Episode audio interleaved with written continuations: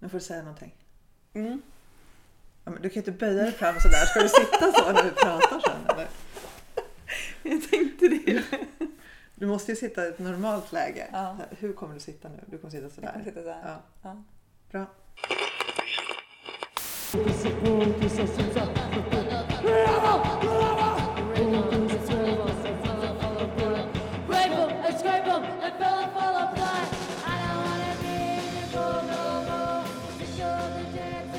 Hej och välkommen till Skräckologerna. Idag ska vi prata om häxor.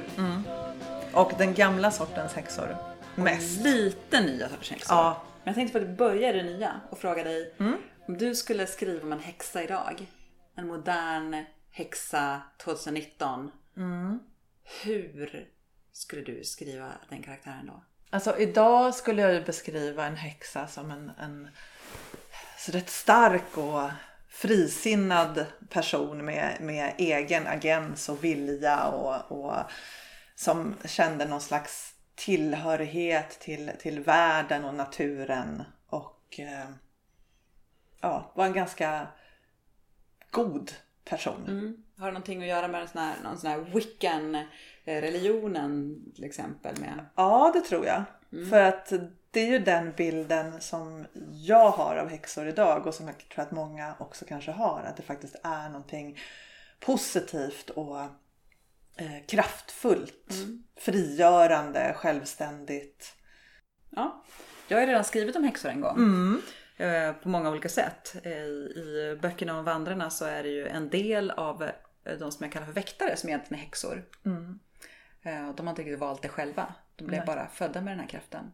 Sen är jag också med en annan typ av häxa som bor i Borlänge. Precis, där jag, dig, där, där är jag bor. Som är av en småbarnsmamma med, med gymkläder och vippande hästsvans som har ett fullständigt vitt och ljusblått hem och som tänder små eh, hus, ljus på en eh, silverbricka. Eh, lite motvilligt för barnen är borta och hon har inte så mycket tid. Smular lite död hud i ljusen och läser besvärjelser och ger spådomar och svar.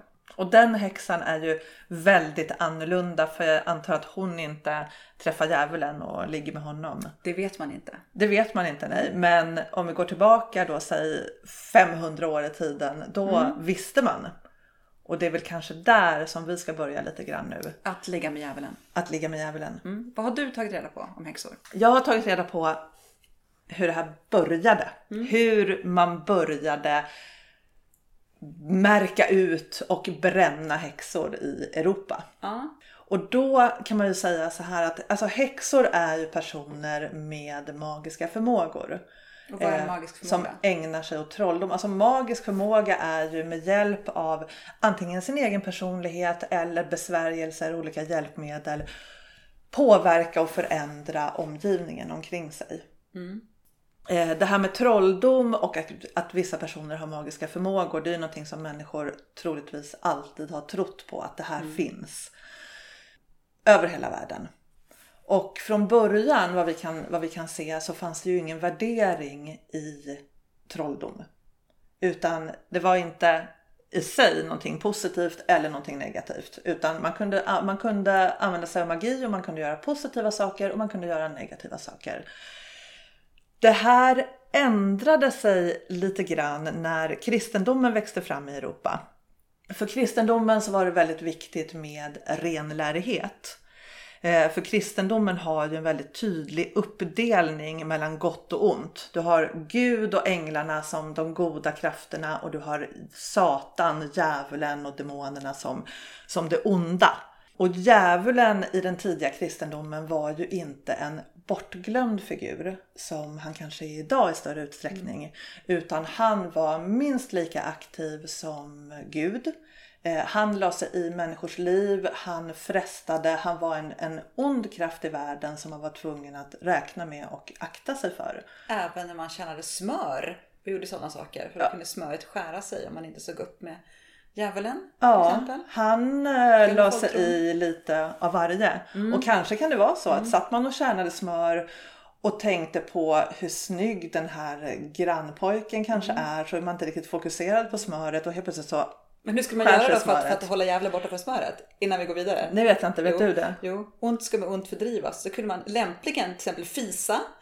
Eller så kunde man Bra. dra upp kjolen och, och visa könet när man stod För där och körde smör. För då om djävulen såg det så skulle man vara en fräck och, och eh, självständig person på något sätt och då skulle de inte besätta smöret. Flasha fittan för djävulen, det är ett bra Exakt. knep alltså. Om man vill ha gott smör. Ska vi återvända tillbaka till den här historiska exposén? Ja. Ja. Eh, för på 1200-talet så eh, drog de kristna igång eh, inkvisitionen. Och inkvisitionens främsta uppgift var ju att spåra upp och döma kättare, det vill säga folk som avvikit från den katolska läran. Och det här var på förekommen anledning för det fanns en hel del kristna läror och strömningar som hade en avvikande grundsyn under den här tiden och kyrkan ville att det skulle vara rättning i ledet. Eh, så att man letade upp dem och ville att de skulle göra avbön och vara katoliker helt enkelt. Om de här kättarna inte gjorde avbön eller om de erkände sig skyldiga så kunde de brännas på bål. Och varför bränner man just dem på bål? Kan man fråga sig. Det var ju säkert ett sätt att rena dem och i slutändan kanske till och med en barmhärtig gärning eftersom man har idén om skärselden. Och genom att bränna dem i jordelivet så skulle de få en kortare tid i skärselden och faktiskt komma till himmelriket snabbare. Så att Okej. det här är ju en slags humanitär, ett humanitärt synsätt om man då är medeltida inkvisitor. Eh, Eh, men poängen är i alla fall att katolikerna hade alltså en tradition av att bränna folk redan innan de började bränna häxor. Eh, för att under då de här århundradena som följde så började man i högre grad att fokusera på eh, trolldom och eh, magi och besvärjelser och häxor. Eh, därför att man började få ett synsätt då att folk med de här magiska förmågorna fick dem av djävulen. Det vill säga att de var onda i sig så alltså behövde man bekämpa det här för att ja, skydda samhället. Eh, Så på sent 1400-tal så kommer en bok som på svenska heter Häxhammaren. Den har ett väldigt, väldigt långt namn på latin eh, som börjar med Malius Maleficarium, tror jag. Jag kan inte det här namnet så att jag tänker... Eh, Nu, nu råkar jag ha en bild på den här boken Ja. som heter på latin Malleus Maleficarium. Precis Ja. så. Den skrevs av två inkvisitorer. Eh, jag tror det heter Jakob Spengler och Heinrich Kramer. Jakob Spränger. Spränger. Och det här är alltså en instruktionsbok för hur man bedriver häxjakt. Och de här två inkvisitorerna Eh, skriver den här boken, de samlar ihop en massa annan information som, som är i omlopp under den här tiden. Eh, boken blir faktiskt fördömd av universitetet i Köln, eh, bland annat då för de oetiska juridiska rekommendationerna som finns i den här boken. Det betyder rent konkret att de anser att den dem- demonologin som presenteras i den här boken inte står i enlighet med den katolska läran. Så den här boken är alltså inte en renlärig bok. Och en av författarna, Heinrich Kramer, han blir dömd av inkvisitionen. Inkvisitor som han är själv trots. Så inkvisitionen är hård. De skonar ingen. Det här spelar ingen roll för bokens popularitet för den blir en bestseller. Bara slagen av Bibeln i försäljningssiffror. Den här boken består av tre delar. Första delen handlar om att bevisa att häxor finns. Den andra delen handlar om hur häxerier går till och där är man ganska detaljerad. Och den tredje är hur hittar man häxor? Hur avslöjar man deras häxegenskaper och hur oskadliggör man dem? Det är också en väldigt konkret del. Den första delen då, den handlar väldigt mycket om att kvinnor är naturliga offer för djävulens lockelser eftersom de naturligt då är svagare än män. De är inte förmögna att kontrollera sina begär, vilket gör att djävulen då mycket lättare kan locka dem till sig med sexualitet, för det är så han gör. Kvinnor har nämligen en kötslig lust som är omättlig, säger de här männen. Det skulle man vilja eh, cirkulera några varv kring faktiskt. Den kötsliga lusten som är omättlig. Kan det vara så att för inkvisitorerna som var munkar eh, så utgjorde eh, kvinnor och deras lockelse någonting som de inte riktigt kom åt? Och därför så var kvinnor per definition, för att de överhuvudtaget existerade, någonting ouppkomligt och eh, att de fanns där som en möjlig frestelse som man inte kom åt. Därför kötsliga och ville ligga hela tiden. Det här, precis, för det här är ju en allmänt vedertagen syn under medeltiden.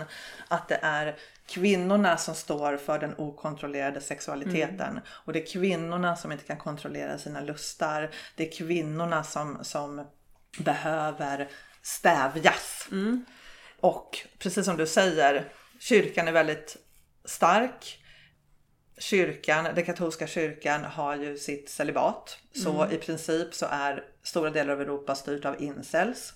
Som och också det måste man komma eh, ihåg. tycker att alla kvinnor är onda och kötsliga. Och även idag alltså. Det är ju ett ofrivilligt celibat, det är ju, är ju incel en förkortning Det var av ju säkert munkedomen också. Exakt, det. med tanke på att det här var ett livsval som man kanske inte alltid gjorde så himla frivilligt. Och det här var ett sätt att, att eh, försörja sig, det här var ett sätt att göra karriär, det här var ett sätt att nå en, en samhällsposition. Så är nog inte den här, det här celibatet som katolska kyrkan ägnade sig åt så oerhört Men de här frivilligt två heller. incelsen, de skrev ju den här världens obeha- obehagligaste och mest kvinnofientliga skrift. Boken Häxhammaren. Eh, den sista delen då är en konkret handbok och där beskriver man bland annat då tortyrmetoder. Man beskriver hur man kan, frå, så här, olika tester som man kan göra för att avslöja häxor. Testerna där bland annat vattenprovet ingår. Så har du också en tortyrmetod, glödgat järn, ett bra sätt att få fram bekännelser tycker de. Vilket inte kanske är särskilt konstigt. Har man ett glödgat järn framför sig så erkänner man till och med att man ligger med djävulen. Eh, den här boken hade då massa detaljerade beskrivningar och den bidrog antagligen inte till att häxjakterna intensifierades. Däremot så bidrog den antagligen till att domstolar kunde konkretisera sina förhör eftersom man fick så mycket detaljer kring vad häxerier innebar i praktiken. Lite som de här incelsen idag då, kan berätta för varandra hur onda kvinnor är på olika sätt och hur man bäst kan våldta. Ja, lite grann. Och det allra vanligaste det var ju att häxor träffade djävulen och låg med honom. För att de, man åkte till häxsabbater, man låg med djävulen, man ägnade sig åt, åt festligheter som var en slags hån mot hela kyrkligheten. Man gjorde allting bak och fram och hade ritualer som gick ut på att håna Gud och tillbe djävulen. Stoppa ljus i rumpan, gjorde man inte det också? Bland annat. Ja. Och sen gjorde de massa annat. De skadade folk, de skadade boskap, de ställde till med missväxt. Eh, De skapade stormar och dåligt väder. Eh, Och de gjorde en i synnerhet väldigt intressant sak som de här Dominikanerbröderna nämner i Häxhammaren och det är att de ägnade sig åt penismagi. Och penismagi innebar att genom trolldom så kunde de alltså stjäla en mans penis. De Oerhört fascinerande. det här är jättefascinerande. De fick den att försvinna och de tog den här penisen till sig. När de hade penisen Ett litet, litet husdjur. ja, så placerade de den i, i träd, Ja. i fågelbon.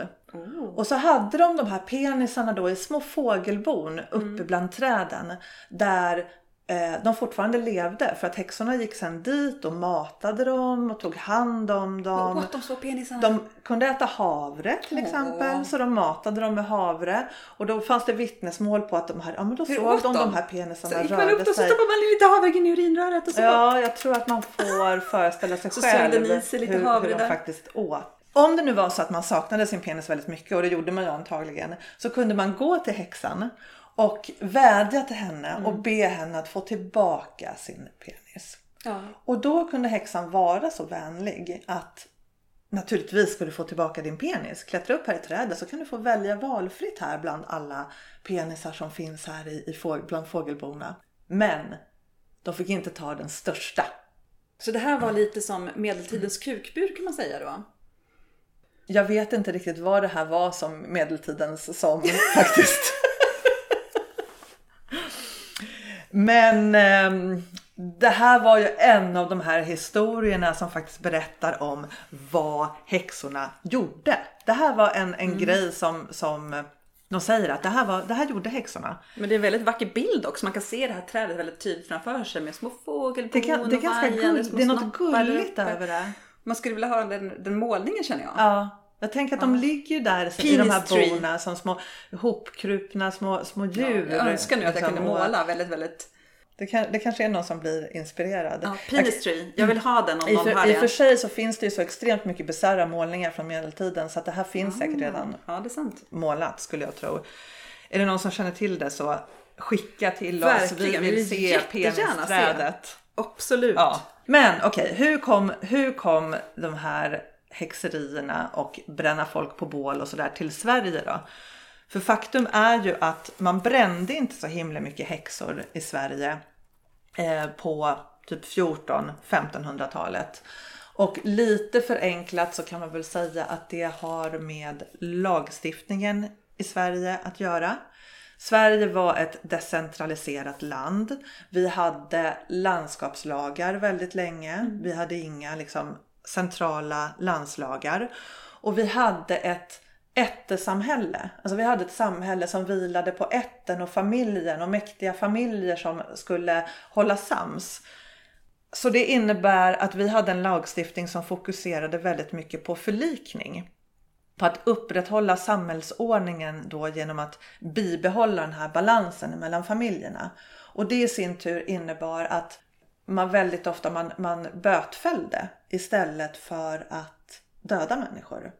Eh, det var inte himla särskilt vanligt med dödsstraff. Så man kan säga att först egentligen med reformationen och Gustav Vasas liksom konsolidering av statsmakten så kom det här lite modernare tankesättet in att man också kunde begå brott emot staten. Eh, och då kommer vi till 1607, år 1607-1608 ungefär och Karl den nionde som är Gustav, en av Gustav Vasas söner. Han trycker upp en ny utgåva av Kristoffers landslag och i den landslagen så tillför han ett tillägg och det var den mosaiska lagen. Och den mosaiska lagen har då sitt ursprung i Gamla testamentet. Och i och med den mosaiska lagen så blir det dödsstraff på en hel del nya saker.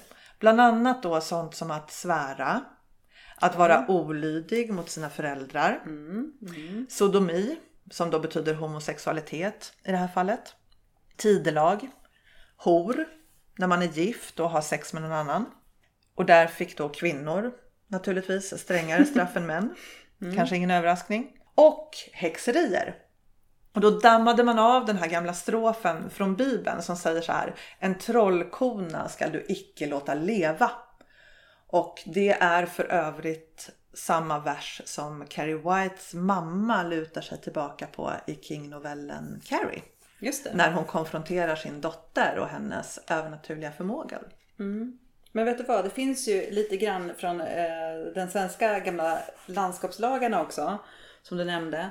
Till exempel så står det så här, har jag läst i den gamla Dalalagen. Blir en kvinna tagen med trolldom, med naglar och hår, med levande och dött. Det må med skäl kallas trolldom. Det är 40 markers sak. Alltså, och kunde inte, det är en bötesbelopp då. Kunde man anklagade inte betala det här så dömdes hon att vara mat för sten och strand. Det vill säga stenas på stranden och sen ligga obegravd. Så att vi hade ju med oss lite goda tips från våra egna lagar också. Lite, lite obehagligt. Som sagt, de mosaiska lagarna införs då tidigt 1600-tal.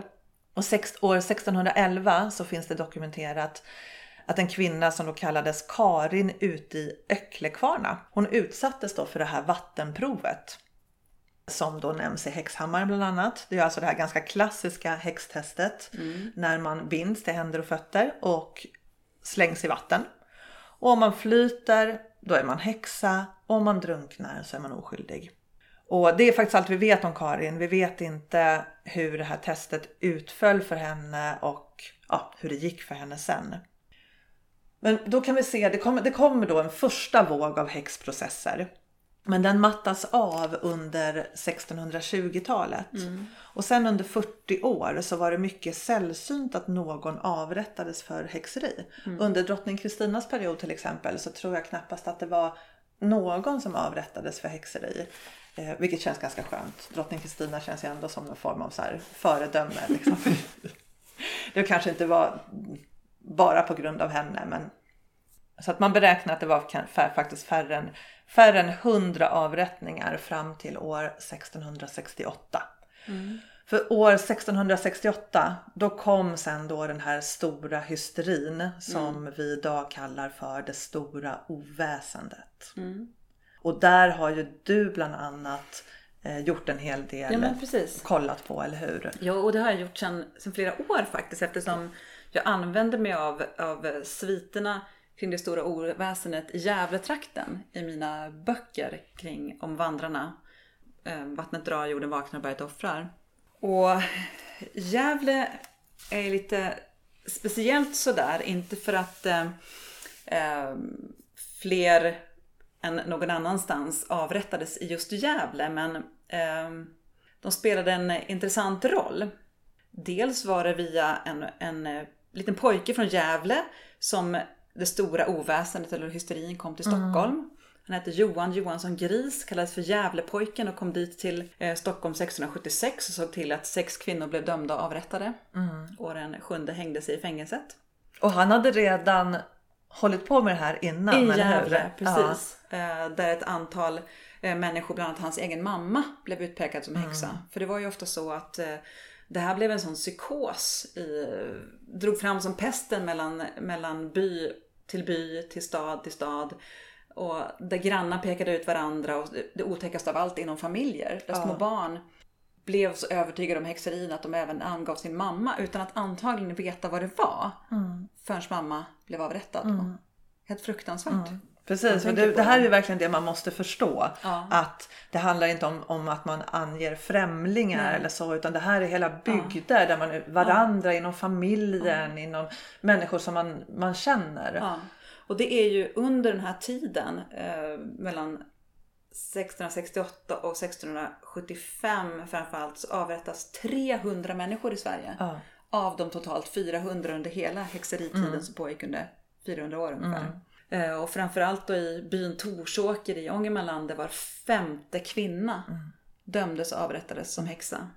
Ja, det är helt otroligt. Det gick som en våg liksom. Det kom uppifrån. Det var ju där uppe i Norrland. Ja, och så kom det där, ner. Mm. och ner genom Dalarna, Gästrikland och även Jämtland var ju med där och så ner då och sen även Mm. i Stockholm. Och när, när det väl kom till Stockholm, där var det väl som att det någonstans att man besinnade sig lite Mm. efterhand. För att det var ju också någonting, en diskussion som ändå pågick under de här åren. Ja, att man, man undrade, är det här verkligen rimligt? Mm. Vad, är det som, vad är det som händer?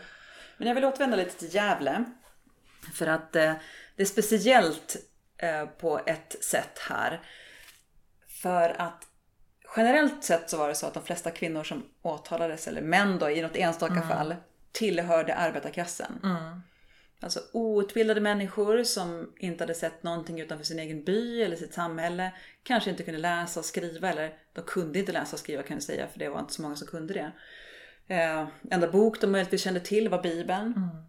Socialt utsatta och framförallt exakt. utan ett, ett Ja, nätverk. och de trodde ju egentligen också redan på magi. De trodde på Bibeln, de trodde på djävulen och Gud, de trodde på eh, att saker man gjorde, de hade med sig, kunde få effekter. Vad man, de hade också dessutom med sig trolldomstankar från långt, långt tillbaka i folktron. Och det var Näcken och Maran och Vättar och allt möjligt. Så Allt det här var allt verklighet. var verklighet. Det var inte så svårt egentligen att tro att det också fanns häxor. Nej. Om man tänker på det. Men i Gävle då så är det speciellt för där anklagades en kvinna över de högre stånden, ur de högre stånden för häxeri. Eh, och det var Katarina Bure. Och hon var gift med prästen, eller prosten i Gävle. Det var 1675. Och hon åkte dit för att hennes kar hade gruffat med borgmästaren. Kan man säga.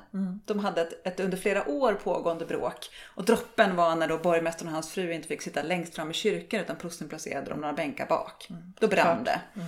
Och då, som av en lycklig slump, så var ehm, Karl Falk, då borgmästarens son Håkan, en av de 20 barn som pekade ut Katarina Bure som häxa. Och sa, Håkan sa att hon har tagit mig till Blåkulla pappa. Såklart Håkan. Vi har inte märkt att du har varit hemma alla dagar i veckan. Kan vi tänka sig att de hade tjänstefolk och alla möjliga som var hemma. Någon måste ha märkt att stackars Håkan plötsligt får till Blåkulla. Fick ha ljus i rumpan och såg Katarina Bure ligga med djävulen liksom. Man tänker sig, ja någon tid måste det ändå tagit men så får inte fallet då. Så Katarina blev å, ehm, åtalad och var tvungen att fly från Gävle tillsammans med sin man. Och ett tag satt hon också i Trollkonekammaren på Örebro slott. Ta in det lite grann nu. Trollkonekammaren på Örebro slott. Fantastisk kammare. Där Alla. Trolldomskommissionen hade dömt henne till att sitta. Eh, Men hon, som en överklasskvinna, som vältalig, utbildad, kunde hon faktiskt som en av få kvinnor i Sverige under den tiden tala sig själv fri. Och s- hon stod upp sägs det i, under rättegången och pratade för sin egen sak. Och sen fick hon också hjälp av mäktiga vänner som, som tryckte på att hon skulle komma fri. Så att Katarina frikändes och var inte av de kvinnor som avrättades då i Gävle. Det är inte lika lätt att avrätta inflytelserika personer. Eh, Det får lite nu. större konsekvenser. Nej, exakt. Eh, Och sen så var det den sista lagliga häxavrättningen i hela Sverige skedde ju i Dalarna. Ja, härligt. Wow, Ja. hej Dalarna. Heja Dalarna i Ål 1757. Mm. Insjön, utanför Ja. Insjön. Mm. Så att 100 år senare då nästan. Så där slutade häxprocessen kan man säga i Sverige. Men det här med klassfrågan alltså. Det är väldigt obehagligt. Ja, det är klart att det är. Men samtidigt så är det ju ganska, om man, om man lever i en värld där man inte kan se de här orsakssambanden som vi tycker Mm. att vi ser idag. Så vill man ju kanske ha, det är ju, det är ju enkelt att hitta syndabockar. Mm. Vi vill ju hitta syndabockar idag också. Det är ju någonting, eh, för det ska man ju komma ihåg att nu pratar vi om det här som att det här är otroligt länge sedan. Mm. Men samtidigt om man tittar på generationer så är det inte särskilt länge sedan. Nej. Och vi som människor är ju exakt likadana Mm. idag så som man var på 1600-talet. Absolut. Och tittar man på klassfrågan idag och häxerier idag så tänkte jag på det när jag hörde om de här eh, nigerianska häxdoktorerna. Mhm. Som också ta, kallas in när det gäller att förtrycka kvinnor från de undre klasserna. Och vad, är vad är bakgrunden till det då? Det är bak- bakgrunden är ju att det finns väldigt många kvinnor i Nigeria som inte kan försörja sig Mm. och som ser som en möjlighet att faktiskt resa till Europa eh, och mer eller mindre uppenbart innan de åker att de ska jobba som prostituerade. Mm. Vissa vet om det, vissa vet inte om det. Hur som helst så är det så att den här resan då för kvinnorna kostar väldigt mycket pengar. Mm. Det är oerhört många människor som ska sko sig på att smuggla in de här människorna i Europa. Så att när de har kommit till Europa så har de ofta en skuld på flera hundratusen kronor. Mm. Och den skulden ska de arbeta av innan de själva då kan börja tjäna några och de pengar. har kommit på ett bra knep för att hålla dem fångna. Ja. Och det är häxdoktorerna. Som då alltså kallas in innan de åker från Nigeria och tar lite mensblod eller något hår från den här kvinnan och sen så förhäxar de dem och så behåller de de här artefakterna och säger att om du missköter dig eller försöker fly då kommer vi uttala en förbannelse över dig och din familj och så kommer alla att dö. Och det här är ju en re- realitet. De är ju naturligtvis väldigt rädda för det här. Lovande var ju att eh, det faktiskt nu en av de här mäktigaste, eller kanske till och med den mäktigaste eh, utövaren av den här religionen har förbjudit att man ska göra på det här sättet. Så han har sagt nej. Och att de häxdoktorer eller vad man ska kalla dem som, som i fortsättningen utför de här ritualerna själva kommer att bli drabbade av alla de här otäckheterna som de nu säger att kvinnorna ska drabbas av. Så magi och tron på magin lever ju kvar idag i allra högsta grad. Som Oh ja. Eh, hot och eh, kopplat till sexualitet och kopplat till makt på olika sätt. Men vad innebär det att vara häxa idag då? Idag innebär det ju någonting helt annat. Och jag har tänkt på en del på det här för att när jag var yngre så, jag kommer ihåg den här Inger Edefeldt-boken, Juliane och jag. Läste du den kanske? Nej. Nej, det handlar ju om två unga kvinnor som lär känna varandra. Har för mig att de går i gymnasiet och de utforskar ju de här sakerna. De, de dras ju till magi och det här mörka. Det är en väldigt gotisk roman alltihopa. Och jag kunde känna igen mig väldigt mycket i det här när jag läste det här. Jag tyckte att det var jättespännande med häxor när jag var yngre. Och um, allt det här, den här magiska världen och, och så. Och jag tror att det handlar väldigt mycket om att som ung kvinna känna att det finns någonting som kan ge en makt. Därför att man kan känna sig ganska osäker och, och rädd och maktlös i, i samhället.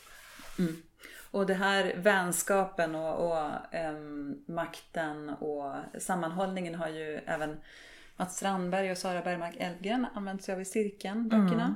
Som handlar om häxor ett litet samhälle i Bergslagen. Eh, Det finns ju också den här fantastiska häxfilmen eh, från 90-talet. Vad den heter? Den, Den magiska onda cirkeln. cirkeln. Den onda cirkeln. Oh ja. Ja, eh, en riktigt ikonisk häxfilm. Och sen en av mina favoriter just nu då som är Sabrina och nytolkningen på Netflix, Netflix med eh, en mycket coolare katt framförallt och ganska mycket häftigare människor runt omkring Sabrina. Hon har fått en demonisk uppdatering kan man ju säga. Det är lite trendigt med häxor, ska man kunna säga det? Jag tänker att det aldrig blir otrendigt med häxor. Nej, så tänker du. Ja, så tänker jag. Men, alltså, om, om, men de riktiga häxorna idag Mm. är ju väldigt mycket mer, du nämnde ju Vicka. Eh, för att det kom ju, alltså under 1900-talet så blev det någon slags skifte i det här hur man såg på häxor. Bland annat så kom det ju teorier liksom från vetenskapligt håll att det i Europa i förkristen tid det fanns någon slags ursprungsreligion. Där det var någon slags gudinnekult, den här urmodern och att alla tillbad den här stora, den stora gudinnan. Eh, det är väl någonting som även figurerar i Grottbjörnens folk har Just väl det. den här gudinnan liksom. De här teorierna har väl inte riktigt kunnat bekräftas och idag tror jag inte att de är riktigt lika levande liksom inom de här vetenskapliga sfärerna. Och det har mycket kopplat till befruktning och fruktsamhet kan man ju säga. Ja, för jorden. För jag, och, tror, eh, jag tror att den här tanken har varit väldigt eh, befriande och skön. Och ur, ur den här tankarna om den här ursprungliga liksom, moderskulten så, så har ju den moderna häxan vuxit fram. För det finns ju människor idag som kallar sig för häxor och, och säger att de utövar vad de nu, jag vet inte vad de säger att de utövar. Vad utövar de? Häxerier? Nej. Nej. Det- Vi kallar det för magi. Okej, bra. Men det finns ju också eh, häxjakter. Och det är ju inte lika positivt. Nej, man använder ju gärna ordet häxjakt Mm. idag för olika sammanhang. Eh, vi har ju väldigt mycket drev. Vi lever i en tid med i drevens Mm. tid. Eh, jag tycker väl inte riktigt att man ska egentligen ska jämföra det med häxprocesserna med tanke på att idag blir faktiskt inte folk brända på bål och de flesta människor klarar sig med livet i behåll. Men det finns ju en likhet i den här psykosen, hur folk dras med i någonting. Ehm, Och det finns ju på många olika sätt. Jag, tänk, jag tänker lite på eh, nu drev, om man nu kallar det för uthängningar i pressen och liknande. Där eh, Benny Fredriksson, eh, Stadsteaterns eh, tidigare chef, faktiskt begick självmord efter ett hårt drev i media. som kom i samband med den här med metoo-vågen. Fast Benny Fredriksson, det som kritiken mot honom hade inte Nej, med, inte metoo, med metoo att göra. Det handlade inte om sexuella övergrepp. Det ska vi verkligen betona. Utan att det, det handlade om det var kritik mot hans ledarskapsmetoder. Absolut, det var det. Men det var, gick ju som en storm, en slags masspsykos genom Sverige och världen i samband med metoo-rörelsen kan man säga. En, en, en positiv rening i eh, 99% av bemärkelsen. Där det plötsligt är okej eh, att prata om sexuella trakasserier, övergrepp, antydningar privat och på arbetsplatsen. Och som har varit positiv och till gagn för många, många Oh ja. hundratusentals Oh kvinnor ja. över världen. Varenda en tror jag kan ha nytta av det.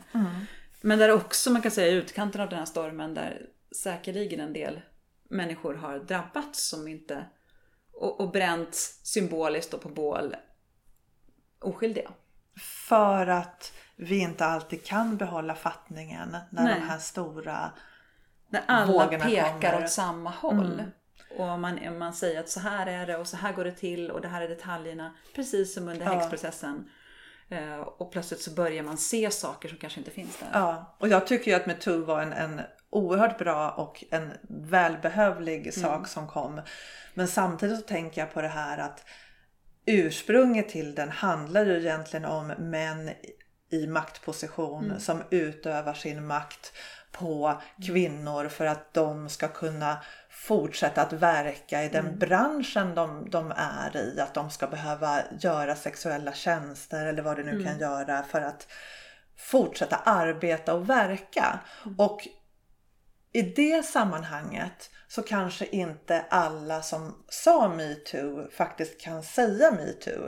Eh, Men om man då har det här lite vidare perspektivet, om man tänker på att alla som har blivit utsatta för ovälkomna närmanden eller blivit, ja, blivit tafsade på eller fått höra opassade kommentarer eller att ja, helt enkelt det har gjorts övertramp.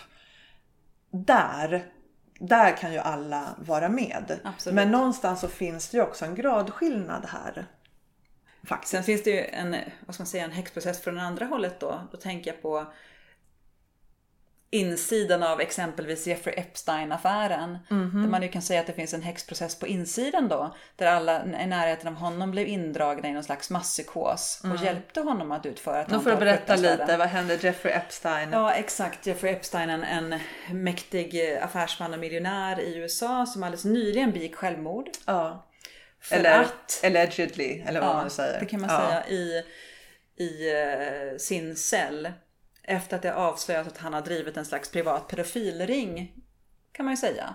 Där det var Ehm, väldigt många mäktiga, högt uppsatta personer inblandade. Över hela världen antagligen. Och där han då har haft kvinnliga och manliga medhjälpare som har flugit in kvinnor. Flickor ska jag kanske säga. 13-årsåldern och uppåt. Unga tonåren från hela världen. Också en klassfråga. Ofta utsatta kvinnor, flickor som inte har mamma eller pappa som tar hand om dem. Som har hamnat snett, som kanske inte har, eh, som på olika sätt har det svårt. Som han har dragit nytta av. Och där kan man ju, varför, varför händer det här och hur kan det ens uppstå?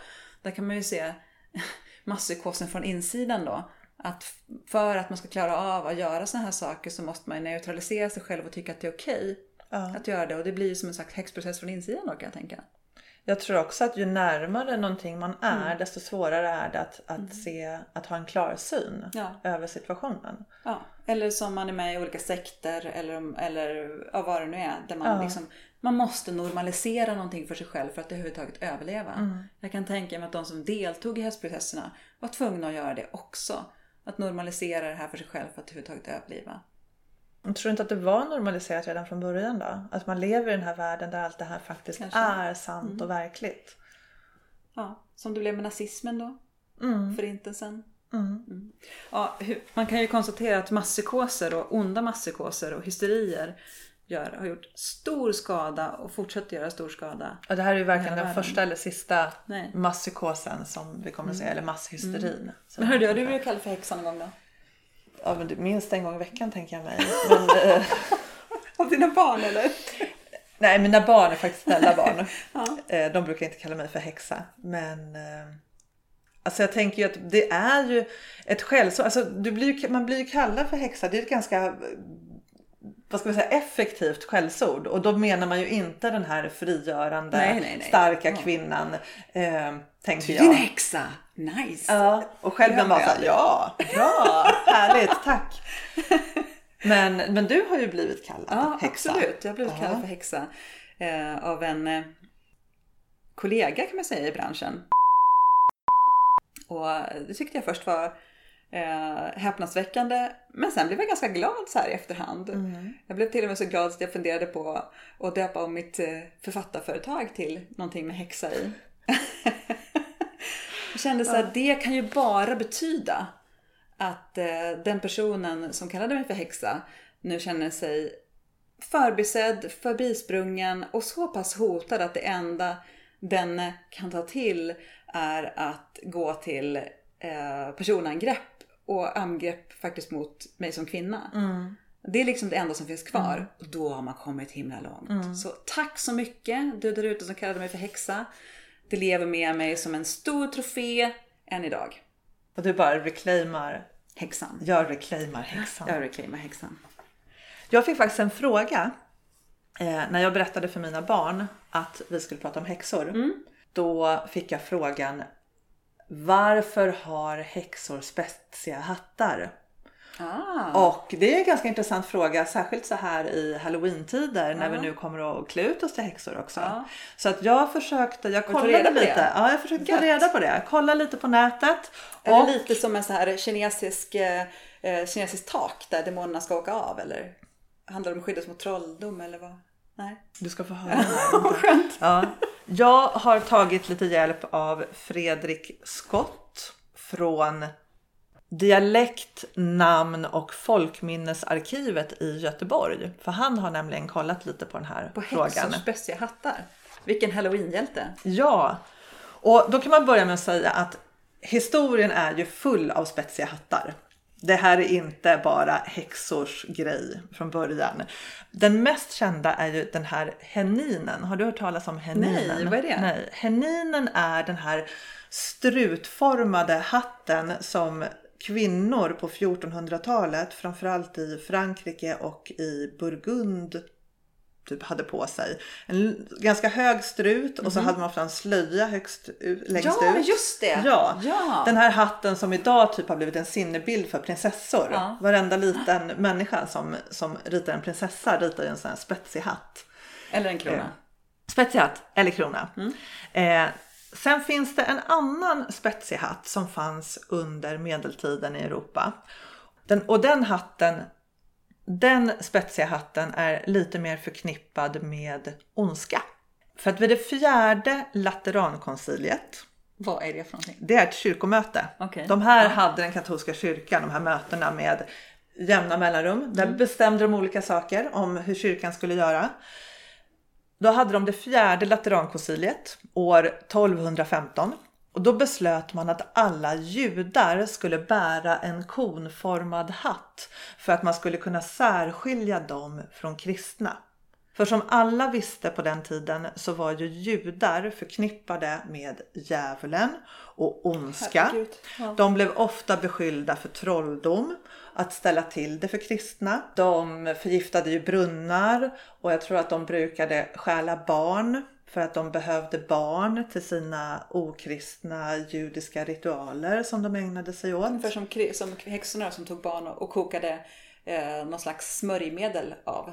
Ja, alltså det här var ju en extrem antisemitism. Eh, Men här, där hade de i alla fall då en, en spetsig hatt förknippad med någonting på den tiden sett som ondskefullt. Så att, och var det därifrån, från judehatten som då Ku Klux Klan tänkte att så här, det här, nu ska vi ha en spetsig hatt. Tror du det?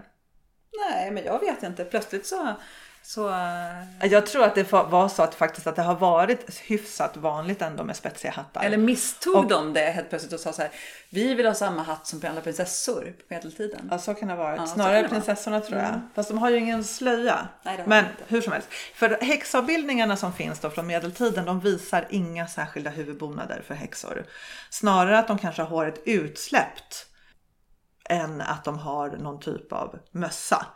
Men det tänker jag ju mig också att Alltså, det här är ju lite två häxspår som, som blandas. Dels har vi ju den verkliga häxan, eller den ja, som kyrkan trodde var verklig, och då den här fiktiva häxan. För att för den, i den verkliga häxans värld så verkar det ju ganska dumt att ha en mössa som visar att här är jag, jag är häxa.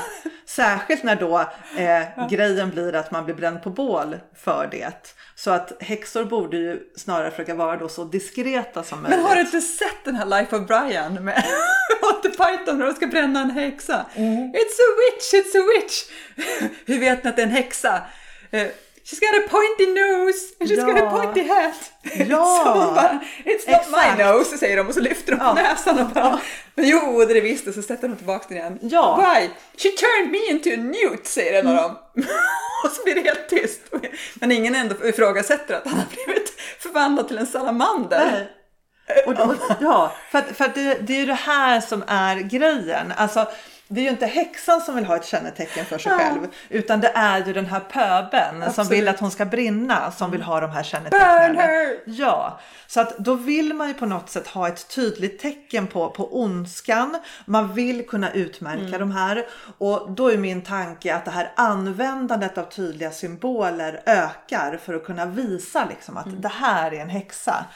Goya till exempel, han målar häxor i slutet på 1700-talet och de har spetsiga hattar. Eh, De är också män i och för sig på, på de här tavlorna. Men häxor var ju ändå ganska könsneutralt så att även män blev ju avrättade. Eh, idag har ju även trollkarlar spetsiga hattar och det tror jag egentligen samma, det är samma ursprung. Liksom, den här den magiska hatten. Som sorteringshatten i, i eh, Ja, den Harry Potter. den är fast spetsig, den är inte Jo, den är spetsig. spetsig men den är ihopknögglad. Okej, Den är spetsig. ja, jag har jättedålig koll på Harry Potter. Men vad som händer sen, det är ju att Trollkaren från Oz kommer. Filmen från 1939. Den här fantastiska musikalen med Judy Garland som Dorothy. Eh, som bor i Kansas och sveps iväg av en tornado och hamnar i det magiska landet Oz, eller Oz som det heter på svenska. Där hon bland annat blir jagad av den onda häxan från väst. Och den onda häxan från väst ser nästan exakt ut som dagens otäcka häxor. Hon har alltså den här näsan, den skarpa näsan, hon har de svarta kläderna, hon har den spetsiga hatten, hon har knotiga fingrar som hon och så har hon det, det läskiga häxskrattet. Och Fredrik Scotts tanke då, och som jag tror att han kan ha väldigt mycket rätt i, är faktiskt att väldigt mycket av den bilden vi har, den moderna otäcka häxan, kommer ifrån hur häxan porträtterades i Trollkarlen från Oz. Jaha, Eh. men gud vad intressant. Det här visste inte jag. Och till Sverige kom naturligtvis den spetsiga hä- häxhatten i samband med att vi började fira halloween på 90-talet. Kanske för att det var ett väldigt enkelt sätt att särskilja den otäcka häxan ifrån den ganska gulliga påskkärringen. Just det. För det Som vet vi ju. häxa. Exakt, påskkärringen är ju också en häxa. För att påskkärringen går ju ut och tigger godis den dagen då alla häxorna åker till Blåkulla. Det vill säga den riktiga dagen, skärtorsdagen. För då åkte Mm. häxorna till... Hon har en kvast. Men alla vet ju att påskkärringar har ju hucklen. Mm. Och då har vi ju alltså så att i Sverige har vi två tra- häxtraditioner. Vi har häxan med huckle och vi har häxan med Vad är det vi spetsiga firar då på, miss, på påskafton tänker jag så här. Firar vi egentligen att, att eh, 400 människor brändes? eh, Men alltså vi firar Jesus på påsken. Vet du ingenting? Nej, men sluta nu. Jag menar påskkärringen som isolerad företeelse här nu. Vi högtidlighåller minnet av Att den frigjorda kvinnan Som åkte till Blåkulla. och ligger med djävulen. Och ligger med djävulen. Ja, och så Det låter vi barn representera det föra barn här. till det. Alltså att, att det här inte ens har blivit förbjudet ännu, det tycker jag är lite märkligt. Förbjud! Tänk på baden, förbjud påskafton. Nej, det är skärtorsdagen. Det är skärtorsdagen. Men jag vet faktiskt inte varför häxorna åker till Blåkulla just på skärtorsdagen. Inte jag heller. Kanske det vanliga som förklaringen. Att man var ledig på långfredagen. Mm. Jag tror, nu kommer jag till en egen personlig teori här, men det mesta med häxerier är ju ihop, ihopkopplat med kristendomen. Och det här är en stor helig årstid så inte bättre än att eh, just under påsken, bland det heligaste vi har, så åka till Blåkulla och ligga med djävulen. Ja, det är klart man ska förnedra kristendomen. förnedra på, Jesus. Ja, Och, och hans död och återuppståndelse genom att åka dit och ha, ha det fröjdigt. Och Alltså, det är ljus i rumpan. Jag kan, inte- kan inte släppa den jag, grejen! jag, jag märker det. Alltså, men, men det är nog en ganska rimlig teori tänker jag. Ja, Påsken måste ju ändå vara den största kristna högtiden. Mm, absolut. Ja, det var allt jag hade. Men nu vet vi antagligen kanske varför häxor har spetsiga hatt. Och jag har lärt mig en massa eh, spännande saker. Det, kanske det här trädet, något av det roligaste jag har lärt mig idag. Jag kommer aldrig glömma penisträdet. Aldrig glömma penisträdet. Eh, Men sen så spelade vi också in det här i närheten av eh, Skanstull i Stockholm. Och det är intressant för att Skanstull, i närheten här så fanns en av de avrättningsplatserna i Stockholm och där man också brände häxor. Ja. ja. Det är inte alls långt härifrån. Nej. Och där på, vad hette berget? Hammarsjöberget? Nej, vad heter det? Hammarbyberget. Hammarbybacken i närheten. Hammarbybacken. Närheten Hammarbybacken, absolut. Eh, Det finns också en eh, i Gästrikland häxavrättningsplats i Torsåker. Du och jag har faktiskt varit på en, en avrättningsplats, minns du det? Vi var på en avrättningsplats eh, här om sommaren i Gästrikland. Mm. Och där var det någon stackars... Det var, väl, det var någon som hade blivit avrättad för hor. Mm. Och sen var det någon stackars dräng som hade blivit avrättad för tidelag där. Den har legat med en get eller något. Ja, Mm. och det här, alltså de här mosaiska lagarna, det är ju bland det sämsta vi har gjort i det här landet. Det, det är verkligen så uselt. Alltså någonstans kan man ju tycka att det inte är helt okej att ligga med djur, ja. Men en stackars, en stackars dräng som i sin desperation och ensamhet råkar gå lite för långt med en ko. Eh, Blev alltså, alltså nergrävd levande med bara huvudet stack upp Ja. tills han fick svälta ihjäl Ja. där ute i utkanten av byn. ja, förtjänar man, alltså det är ju ganska jobbig handling men förtjänar man att dö för det? Samma sak med hor, det var alltså att man råkat möjligtvis bli kär. Det behöver inte ens ha hänt någonting. Råkat flörta kanske med någon.